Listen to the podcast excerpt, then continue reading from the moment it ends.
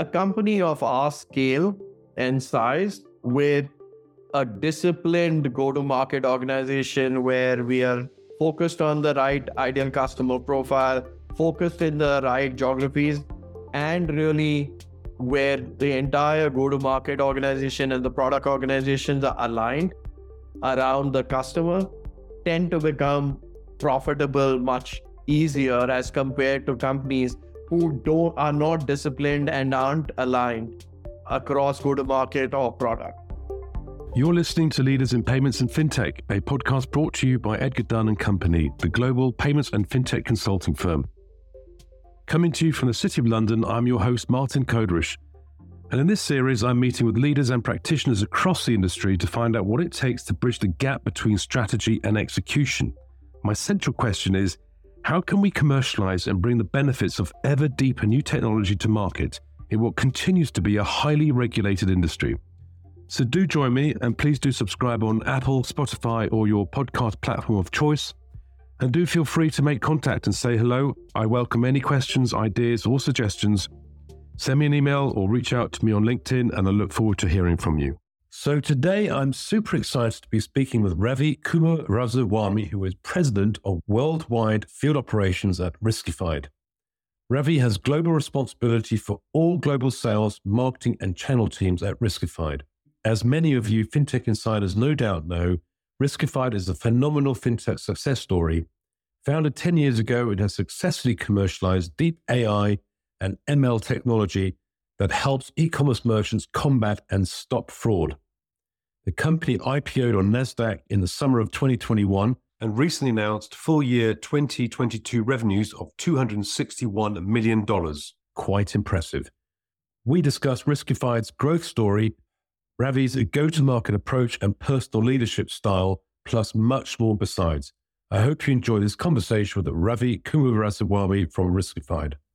Okay, Ravi, great to have you on the show today. How are you? Great. Martin, thanks. Thanks for having me on your show. Perfect. So I have 10 questions here. Let's see how far I get with those questions. But before we we dive into those um, 10 questions on Riskified, perhaps we can start off with a bit about your background and uh, you know a bit about yourself. Okay. My name is Ravi Kumaraswami. I was born and raised in New Delhi in India. I'm a chartered accountant and cost accountant by training, trained to be a- actually a CFO. I joined uh, Accenture in India when they were starting their Delhi office. I spent 11 years with them doing various type of management consulting assignments across industries and then later moved to a company called FreeMarkets in sales and account management. And that company later got acquired by Ariba. I stayed on with the uh, with Ariba as part of the acquisition. And uh, with Ariba, I grew, you know, running India to moving to Singapore, running Asia Pac, and then eventually moved to the US and and started to run worldwide sales we sold uh, after the acquisition of Ariba by SAP. I stayed on with Ariba. And so I saw Ariba scale its, uh, its revenues from sort of 90 million all the way to 700, 750 million before I left. I got I got recruited by a, a startup in Silicon Valley called Lithium Technologies uh, in 2014. So that's when I moved from Atlanta to the Bay Area, you know, help scale that company, uh, double its revenues. And then eventually that company got sold to Vista Private Equity. And then I joined another software company, Crownpeak, as the, their CEOs, help scale that company, double its revenues and make it profitable. And then uh, I moved to riskified last year in in the month of uh, in the month of May. Fantastic. So big jump into the, the world of fintech and payments in general. So yeah, let's let's talk about Riskified, which is such an amazing success story. Which I'd love to hear in your own words what the success about the, the growth story. Um, but perhaps before we do that, can you just explain what Riskify actually does? Riskified is in the business of helping e-commerce companies scale their revenues and and prevent credit card fraud and uh, reduce customer abuse. So if if one looks at a large e-commerce merchant, let's say has $10 billion of e-commerce revenues, in e-commerce, unlike physical merchants who get to verify the card, e-commerce merchants have to rely that their their consumers are putting in their credit card information and not stolen credit card information because they end up becoming liable in case somebody uses a stolen card to buy goods on their website and because when the end consumer looks at their credit card statement they find that they don't recognize a charge they can automatically file a chargeback where the merchant has to return the money to the end consumer. And the merchant has recorded the sale. They they've had fulfilled the the commitment, shipped the goods, or provided the service to somebody, and the actual consumer says, "This is a stolen credit. My credit, credit card got stolen. I don't recognize this charge." You automatically reverse the sale. You have to return back the money, and you've delivered the goods. So it's a big, big loss for them. And most traditional companies would have old technology which would rate the risk of a transaction that, that they would they'd apply this technology when somebody is using their cre- a credit card to buy materials on their site. This technology typically would say oh this is a risky transaction. This is not a risky transaction and all risky transactions then typically go to a manual review team, which in these these the scale of these companies could be 300 to 400 people. And so, one, the custom uh, these manual review teams typically, because you know fraud typically tends to be about one percent. That's about a hundred million dollars for these type of companies, which are ten billion dollars in e-commerce revenue there's 300, 400 people looking at these risky transactions or these transactions which are being classified as risky, and they they take a judgment call on whether to approve that transaction or decline that transaction. So even though fraud's really only 1% or less than 1%, but because they're tasked to reduce fraud, a lot of these companies end up only approving about 90% or 92% of the the orders that basically get you know sent to them. When we what we do is we are using ai and machine learning to evaluate whether these transactions are risky or not. And why is why are we better? Because we ingest a, not only a lot of the the data that merchants are providing, but we also have a whole lot of information, third party data that we have, which is how old was this email? What is typically the uh, the address that is on the credit card? Is this a valid address? Is it you know is it the address that is linked to the credit card, etc. There's a whole lot of information that is checked by the our software in real time and we provide a decision to the merchant saying approve or or decline. As a result, fraud comes down from what used to be 1% down to sort of less than 10.1%. Okay, so there's a, nearly a 90% reduction in the actual fraud that customers uh, end up seeing. And we are able to approve 99% or 99.5% of the transactions that we we are reviewing. Because our system is far more accurate we have far more confidence that we've we've looked at multiple pieces of data before giving that decision. So as a result what consumers uh, the the companies end up seeing a significant increase in revenues. So, you know, in this example of a $10 billion customer, they could see up to, you know, 9% increase in their revenues. And sort of uh, a, a 90% up to a 90% reduction in, in fraud. Okay. And they can redeploy the 300, 400 people to more value added tasks. They, you don't need the manual review. Great. And and do I understand that there is a you offer a kind of a, a chargeback guarantee? Is is that the case? Absolutely. So what we are so confident about our technology that we for the merchants who are doing transactions with us because we are giving them a decision we stand behind our decision which means that going forward any any transaction that we've approved if it results in a fraud a chargeback or if it turns out to be a fraudulent transactions the merchant can record that as a sale and we are the ones who go reimburse the end consumer so what our customers end up seeing is a significant increase in revenues because we are proving more and we are on the hook if our decisions are incorrect.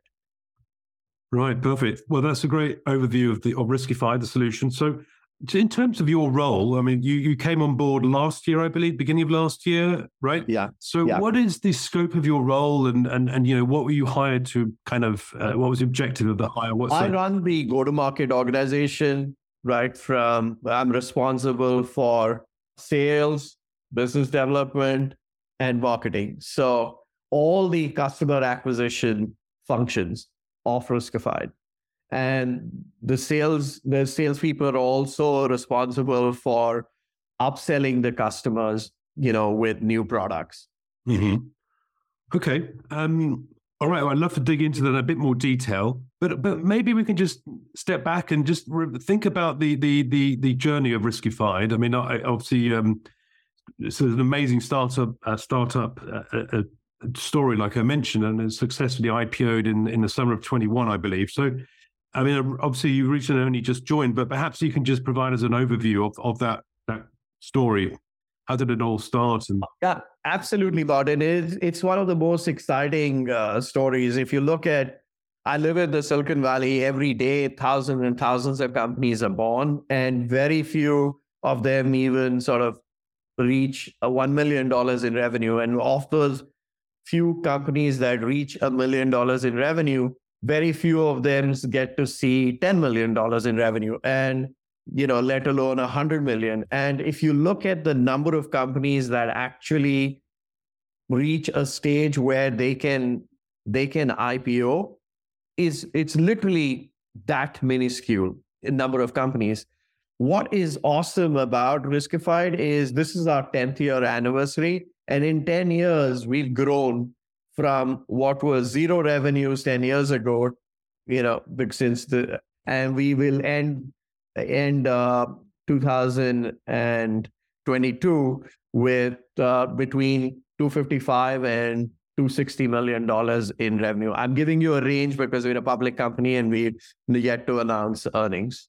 Of course, no, it's, it's amazing. Yeah, absolutely incredible. So, in terms of the, the the you know the combination of sales, marketing, partnerships, and the go-to-market organization you mentioned, what is your like approach to to running that that organization? How closely aligned are those activities? Absolutely. I think that the you know as a go-to-market leader, the first thing is you need to figure out what is your ideal customer profile. You know, once you you've got a strong value proposition, you then first of all look at in each one of the geographies that you you plan to operate in what is the customers, the ideal customers that you should be targeting? Is it is it very large e-commerce companies? Is medium-sized companies, or you're you're trying to target all companies irrespective of size? Companies that do not identify what is sort of the ideal customer profile tend to sort of waste resources. So the first thing that we do is we scan the market and say, here's here's the 5,000 companies that we want to go and target across the globe. Where are they? So many of them are in North America, so many of them are in Europe. Within Europe, you know, these are this is where these are the countries they operate in, similarly in Asia and Latin America. Then you say you've got a limited amount of resources. So which are the countries that you're going to prioritize. Okay. So we we are we we prioritize North America, we prioritize the UK, Germany, France, and the Nordic uh, countries. And then similarly in Asia, we basically picked that we want to be in Australia, China, and, and, and Japan. Okay. Uh, once you've targeted, here's the countries that you you want to target. Then, depending on the number amount of prospects that are there in that country, you decide how many salespeople do you want, how many business development people you'll need to go target those. And similarly, you decide the same thing on the marketing front, saying that you look at in order to target these these specific merchants in these countries, what are the events that those those merchants typically go to? Like, for example, we are in the we are focused on e-commerce and specifically retail. So we look at okay, you know, NRF is a show when where these people are merchant MRC, Merchant Risk Council, is where these people hang around. Money 2020, a lot of the payments and fraud people come and attend. So we sit, we we look at what are the events that these the target personas in these customers or prospects they go to. We target those events. We look at who are the personas in these companies that we want to target. Based on that, we are deciding how much of money do we allocate to LinkedIn advertising, to LinkedIn campaigns. We look at how many campaigns are you going to run, how much, uh, you know, what are the keywords that they search for. And then so we look at, you know, do Google Analytics to really look at what are the most frequently searched terms, what should, and then we look at buying those search terms. So ultimately, all these things starts with what is the ideal customer profile, which countries are they in, okay, and then you plan sales, BD, and marketing efforts, whether it's physical activity or digital activity, all around the ideal customer profile. So I'm personally very curious about like that bridging that gap from planning to, to execution, and uh, to what extent you know a company like yours, or you, in your experience, you know you you kind of do some market testing and, and experimentation. To what extent does that play a role? I mean, you've mentioned a number of sales channels like shows versus online advertising, etc.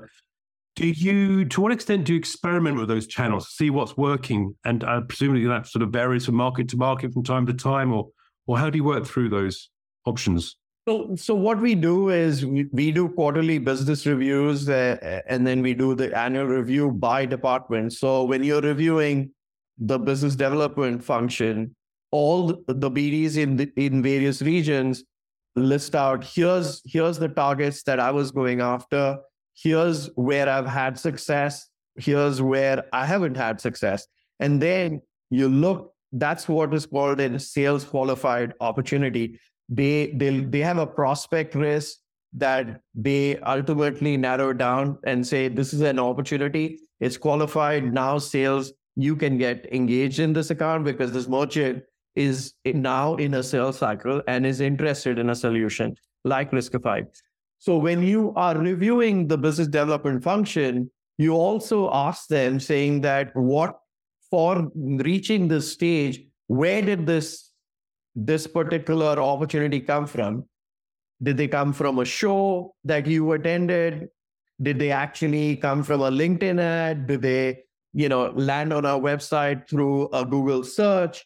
Which event, if you if they came from an event, which event did they come from? Is it was it a riskified hosted event, or did they come from MRC, or did they? And once you re- when you're reviewing all this, you get an idea saying what is working, what channels are working. Is it digital that's working? Is it physical events that's working? Is it LinkedIn ads that are working? How are you? Which of these is really generating the maximum amount of inbound leads? So what there's is inbound leads, and then it becomes a sales qualified lead, and then there's the sales process, the sales cycle begins at that stage. Right. Once the the the somebody express interest either in a physical show that we are hosting or we've gone to or you know, has has come in through a LinkedIn ad or Google uh, through a Google search. BD engages with them, talks about what our company does, and we've got multiple products. We we ask, we do diagnostic to find out do they have a chargeback problem? Do they have within a chargeback problem? Is it the quantum of chargeback? What is their approval date rate? What percentage of the orders are they approving? What is the size of the manual review team?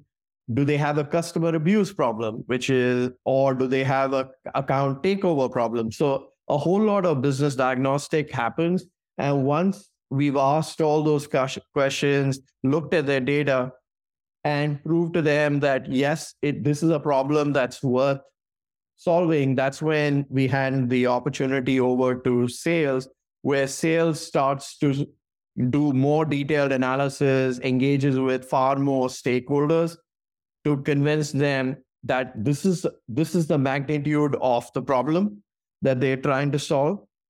Okay. And then also starts to convince them that we are the best equipped to solve that problem and that and we help them build that business case to buy buy our solution. Yeah. In terms of working with partners and partner channels, uh, as opposed to, I mean, we've sort of spoken a bit more about the internal sales team, direct sales, I might call it. To what extent do you work with partners, or how important is the partner sale, uh, channel as a as a sales channel for you? A couple of years ago, we Riskified realized that you know direct sales you know going uh, having a direct sales force is important but there are a number of opportunities where we could have speeded up the sales cycle or opened up sales cycles much faster had we had partners relevant partners. So we built out a partners and alliances team. And so the nature of partners that we have varies by region. So you've got certain regions, supposing you're opening up a new geography. Let's say we are trying to enter Latin America. You could either just go direct, or you could basically say, I'm going to do a combination of direct and indirect there. So, you know, the partner team would go recruit, talk to payment providers, payment gateways, and say, hey, you have a whole lot of customers that we would like to uh, us uh, you know to have as our customers and say could you introduce us to those customers or could you white label our solution and cross sell that solution to to your customers? So they could become either resellers of ours or they could become co-sell our product to their their customers. We have relationships with uh, with system integrators like Deloitte.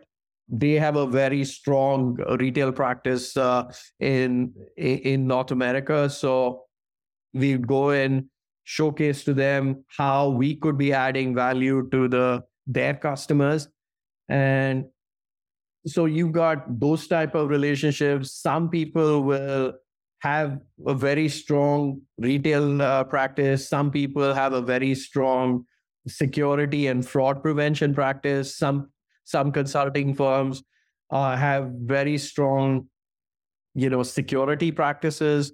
And so the nature of partnerships depends on the region, depends on the partner. Some people would want to resell the product. Some people just want to help us co-sell. They don't want, they just want to make the introduction and then stay stay neutral. Some of them like to white label our technology and pro- provide that as a service. So we've got different types of partners. And so what we've seen over the last two years is it's the partners and alliances deals move faster. Our sales cycles get to be faster because with the partners already have a relationship with the target customer they have credibility and they walk in walk us in to the right personas and it's it, it you know one doesn't need to go establish your, your credibility, especially in regions where they've never heard about Riskified. Having a partner who can walk us in and say, hey, this is an interesting company that we have partnered with, who has these capabilities, there's automatically much more easier to get meetings with the right personas in those companies. So you know, it looks sounds like you already have a very sophisticated, mature go-to-market organization.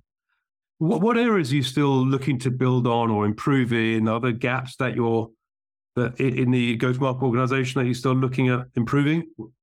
I think that I'm very, very fortunate that I joined a company that's already, you know, super successful. You know, like I mentioned, there are very few companies that can grow between zero to 250 to 60 million dollars in less than 10 years time.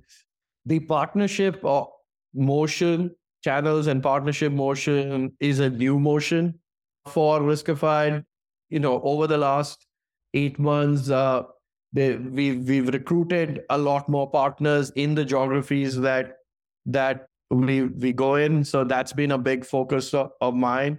The other thing is over the last 18 months we've made investments in Latin America and in Asia, and you know, getting those investments to pay off in terms of you know growth has been another big focus of ours because prior to my joining, majority of the revenue uh, was coming from the U.S. and Europe. Okay, so it's been a kind of geographic uh, diversification but I mean, going back to you know your your experience more generally, broadly before Riskified in, in tech, I understand, right? In in application software, and you know when you think about the average tech company at that stage, where where do you typically see the opportunities to improve on their commercial execution? I would say that every every company that I have been in if they've not been disciplined in identifying what is the ideal customer profile and prioritizing which countries to prioritize which company uh, countries to go uh, enter if you don't do that exercise and deploy your resources in a disciplined manner where the opportunity is it just becomes a spray and pray exercise in those companies. And that's why if you look at the number of companies that don't reach this stage that Riskified is, has reached, where it's so successful that it IPO'd and uh, and continues to grow, etc., is because of lack of discipline in the go-to-market organization. So, I would say, figure out what is the ideal customer profile for you, because it's not that uh, you know, all companies that are selling online are not potential customers for a company like Riskified.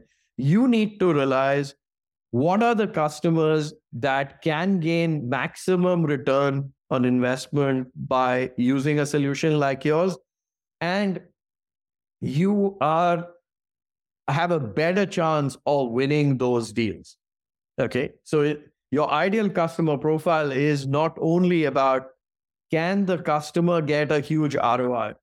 The other, the, the second part of that equation is is there something unique that you bring to the table to that customer, which makes you win the maximum number of deals in those type of customers? That becomes the ideal customer profile. Because a lot of companies the big mistakes that they do is they look at can what kind of value we can deliver to our customers or prospects without really seeing can that va- is can if that value can be delivered by 10 other companies then there's nothing unique about you. You will win 10% of those deals. But if supposing you are unique and you are able, your Salesforce is able to explain to the prospect saying, here's the business results you can get. And by the way, here's why these superior business results, only you're the unique person or organization that can deliver that those results. That's when you start winning, you know, 50% of the deals, 60% of the deals. Interesting, yeah. And um, I mean, I think on the prep call we discussed, you know, I, have sort of got this question in my mind, you know, what does it take to win, you know, succeed? Is it the product or is it the commercial execution? And I think you said quite rightly, it's, it's both, obviously, right? But many companies out there still, still, you know, try and push and and and and build their business based on the product, and the and it's kind of a product led motion. To what extent do you think they can can succeed for for is that not like a special situation where that, that kind of approach can work purely product led well I, I think that it, it can you know but you need to be the value proposition needs to be a sort of product led which is the customer i'll give you an example of you know it's a very simple if it's a very simple value proposition that the customer can download something or log on to a site, set up their credentials, and start using it, trying that.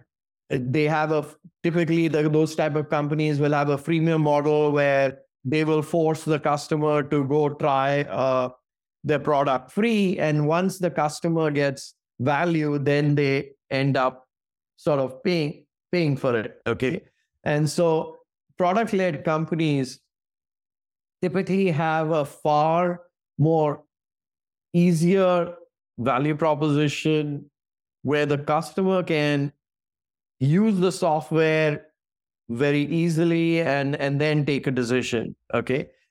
Our value proposition it's not that it's it's it's complex but it is complex to implement. You know it takes uh, for a, a customer six to eight weeks to actually implement our solution and so they will need to send us their data. They will need to integrate their our technology with in on their website. They will have to, you know, integrate our us technology with a whole lot of their systems, not only their website, their checkout page, their CRM system, etc. And so companies just can't sort of use go to our website and use use our technology. You know they will so it kind of depends right. yeah so it depends on that. So uh, a product like riskified you a customer will need to engage with our sales and bd organization and the uh, and our technical teams to actually integrate our product in order to use it. Okay all right, look, uh, Ravi, let, us start wrapping up. But I mean, I have a couple of third final questions, if that's okay. Just in terms of you know future growth for for Riskified or a company of your size, once they reach your scale and your you know your go to market organization is is is is global, you're diversifying across the world. Where do you see the next sort of? How do you drive the next level of growth? Where do you where do you typically look? See the the, the growth, Martin, in the last 10 years has come predominantly from the first value, first product that we launched, which is the chargeback guarantee product. Okay. And it has predominantly come from North America and Europe. There's going to be the next stage of growth is going to come from two areas. Now, one, it's going to come from the ge- geographical expansion, which is our investments in various countries in in uh, Asia and Latin America, right? that's one one way of looking at where the growth's going to come from. The other is uh, we've we've launched a product that helps merchants prevent customer abuse, and I can I'll explain that product to you. So it's not about people using stolen credit cards; it's customers who are abusing your lenient policies. So if you look at you know, Amazon spoiled all of us as consumers. You know, we can order as many items as we want and we can return it and there's no no sort of cost of returning items. And so a lot of people have started to abuse it. There are some individuals who are buying 10 different things, but they really want to try it out and then ship nine things back. Okay. And if you're trying to sell a very high margin product, then the return logistics of sending back the nine things out of 10 still might make make economic sense. But in a lot of companies, it this operating on a razor thin margin. And if if you're returning back nine out of the ten things that you ordered, the return logistics cost doesn't ma- matter. The other thing is a lot of people, a lot of companies try and do promotions to acquire new customers. People set up multiple email accounts, pretend to be new cons- customers in order to get that promotion. The other thing is in luxury items and you know brands, luxury brands, uh, they make a few items like you know like sneaker brands would have a limited number of uh, uh, limited edition for a particular thing, or you've got you know luxury brands which make handbags or stuff like that. They have they want to limit the number of items that they're selling to a particular consumer. So people, what they do is they set up multiple accounts, pretend to be new customers. We are at, in order those items and then immediately try and put this on eBay to, and sell it at a premium. So brands don't like that. They want us to prevent that. Then there are people who they know that you get credit the moment the shipping labels scanned at the UPS or FedEx store. They manipulate the shipping label, they print stuff on disappearing ink, and they go to the UPS store, they get the credit. And then after half an hour, UPS doesn't know what to do with the packet because I, you know, it, the packet has uh, no nothing because the ink has disappeared or the item is never received by at the factory because the, the shipping label was Photoshop, right? And so we know, given the fact that there's over $100 billion of transactions that we are dis- decisioning on, we know who are doing these, who are these bad characters. And we are able to give the decision to the to the merchant saying, here's here's a consumer who's trying to order this. You can prevent them from abusing you. You can stop this at checkout itself. Here's somebody who's trying to set up a who set up a 10 new accounts and is trying to buy uh, pretend to be a new consumer taking advantage of a promotion or this consumer typically returns 9 out of 10 things that they buy. And as a merchant, then you can take that decision and take a decision whether you still want to accept that order or not. You could then, if if somebody, if we can provide you that information saying, hey, this person typically files item not received claims, and he's filed the same item not received claims with multiple merchants in ours you can then decide whether you want to do business with that, that particular type of consumer or not. So that's that's our that's a new product. As customers adopt that that product and get value from preventing customer abuse, we could see a big spike in our revenues. Okay, great. So, final question for me: How do you balance growth with burn rate essentially, or, or, or managing your sort of bottom line. Do you, I mean, you know, that, that seems to be a kind of a trade-off there. Can you achieve both? I, I, I, think that just, Martin, uh, when when you are a very small company, and you're trying to grow at all costs. Eh, you're to try. You're trying to enter new geographies. You're trying to build new products. Yes, companies are going to be unprofitable, but a company of our scale and size with a disciplined go to market organization where we are focused on the right ideal customer profile, focused in the right geographies, and really where the entire go to market organization and the product organizations are aligned around the customer tend to become profitable much easier as compared to companies who don't are not disciplined and aren't aligned across go to market or product. Gotcha. Perfect. I don't know whether I answered your question. yeah, I, I, think it does. Absolutely. It goes back to your comment about sort of spraying and paying and praying a bit and and just trying to searching for product market fit, right? Uh, through ex market experimentations, which which by definition cost money, right? So that you know just increases the burn rate. So you know, as you fine tune the engine and know where you have that fit and what your ideal customer is, I suppose that then leads to profitable, you know, unit economics. So, got it. Yeah, perfect. Well, well, thank you very much uh, for your time today, Ravi. It's been really interesting speaking to you. Uh, before we go, perhaps you can just share with the audience how they can contact you or reach out to you. My email is ravi.kumaraswami at riskified.com uh, and uh, you can catch me on LinkedIn. Perfect. Well, we'll put all those details in the show notes. So, uh, perfect. Thanks again and see you next time. Thanks, Martin, for having me. Really Cheers. enjoyed. Thanks. Thanks for listening, and I hope you enjoyed today's episode. To hear more interviews, please do subscribe on Apple, Spotify, or your podcast platform of choice. It helps and means a lot. Also, I welcome any questions, ideas, or suggestions, so feel free to make contact and say hello. Reach out to me on LinkedIn or at edgardunn.com. You can send me a message there, or you can email me on martin.koderisch at edgardunn.com. I look forward to hearing from you, and I will see you next time.